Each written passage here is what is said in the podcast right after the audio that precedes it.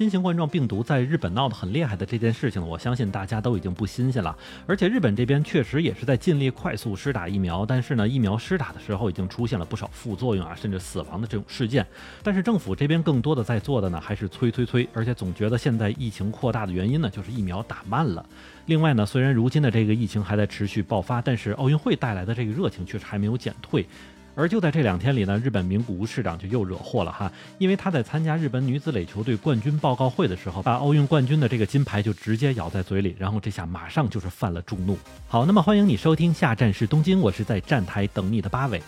日本现阶段正在施打的新型冠状病毒疫苗呢有两种，一种呢是辉瑞，另外一种是莫德纳。那么这两种疫苗呢，就是咱们常说的 mRNA 疫苗，并且呢在施打的途径上也是不少啊，比如说可以在自己的公司里选择打疫苗哈，那么这个是要求公司规模大一些。那么如果是学生的话呢，也可以选择在自己的校园里去打疫苗。那么除此之外，当拿到了疫苗接种券之后呢，呃，民众也可以在自己家所在的市役所里边去申请疫苗的注射，或者呢去这个由日本自卫队这边来负责管。管理的大规模疫苗接种中心去注射。当然了，目前在日本打疫苗这件事呢，已经是很不好约了哈，因为日本政府呢现在说这个疫苗的存货是有点不足了。那么随着疫苗的接种量越来越大呢，很多副作用报告就屡见不鲜了。其中像什么肌肉疼啊、皮疹啊、头疼、发烧这种情况已经是非常常见了。那么再跟大家补充一句啊，其实我身边的一个朋友的公司里面呢，其中就有十个员工接种了第二针摩德纳疫苗之后，这十个人全都在第二天发烧了，而且还是那种三十九度的高烧。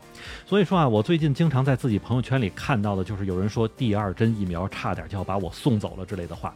不过要说呢，其实这些副作用的问题，人家都已经写在说明书里了。换句话说，也确实会有大比例的人出现，而且也都预测到了。但是对于一些严重的副作用，比如说像心肌炎啊，甚至死亡的问题，咱们就要说到说到了。因为就是在昨天晚上的时候，关于疫苗接种后的副作用导致死亡的这个问题呢，日本厚生劳动省这边呢就专门开了一个专家委员会。那么在会上讨论的数据就可以看到啊，在接种辉瑞疫苗之后，大概总的死亡案例呢是八百二十八个人，那么大约就是一百万人里会有十九人死亡。那么在接种摩德纳疫苗之后呢，总死亡率是六个人，那么也就是在一百万人里边会有两点二个人死亡。但是呢，特别令人不解的是呢，厚生劳动省这边呢却表示说啊，所有的死亡案例目前都无法证明和疫苗本身是有着绝对因果关系的。那么在这里边，我就先要解释一下辉瑞和摩德纳之间的一些数据差异问题是在于什么哈。首先呢，辉瑞是最早接种的疫苗，而且接种的人群呢多是以老年人啊，或者是有这种基础病的人为主，所以确实有可能会因为这些原因导致死亡人数稍微高一些。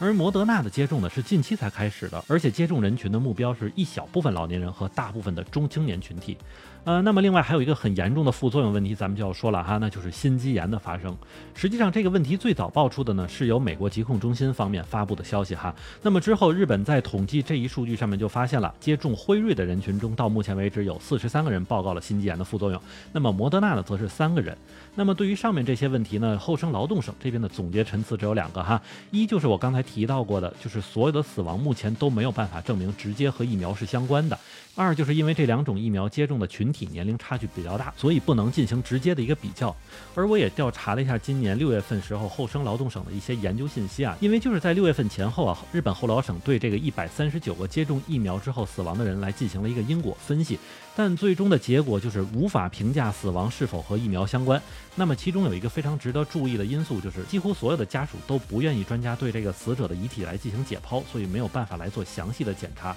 但是可能也有另一个因素直接导致了死者家属不同意解剖哈，那就是专家组这边也说了，就算解剖也不一定能找到原因。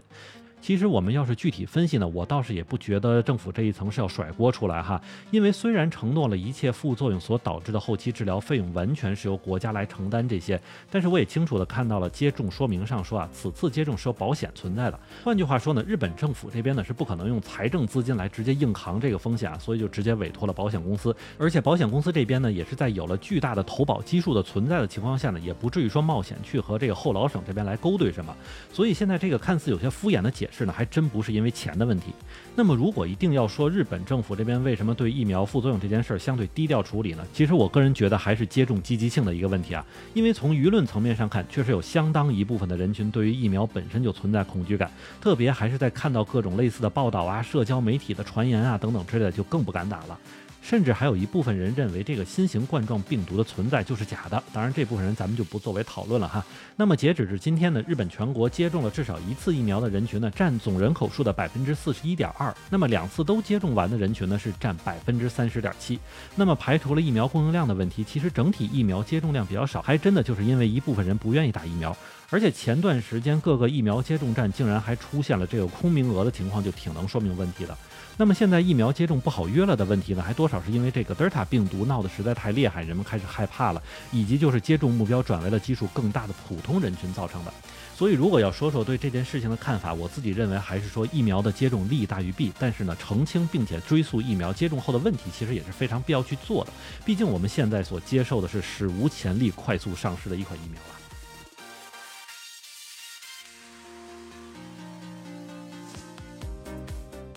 您正在收听的是《下站是东京》，我是在站台等你的八尾。听东京奥运会更多爆料，请在喜马拉雅首页搜索“东京奥运说”。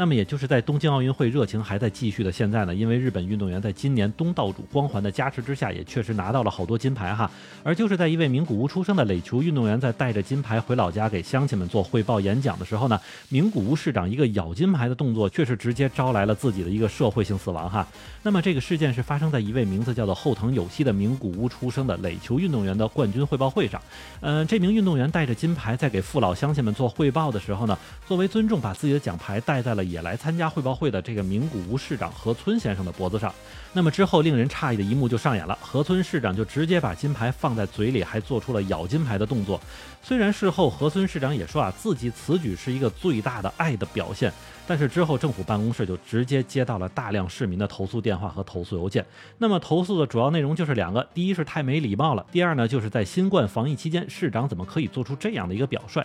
当然，这个事情还没完，在社交媒体上，这件事情也是在不断的发酵啊。日本网友也是抱怨声不断，甚至还有此次的奥运会柔道六十公斤级金牌获得者高藤直寿选手就说了：“我对自己的金牌可是特别细心的保护啊。”虽然看到这件事情之后，觉得后藤选手真是属于一个心非常大的女孩子，但。是如果换作是我的话，我可能当场就要哭了。除此之外呢，也有不少其他项目的这个日本奥运会运动员也发帖子说，这种行为除了缺乏对于运动员基本的尊重之外呢，并且也在如今的防疫政策下还做出咬金牌的动作，真的是让人非常难以置信。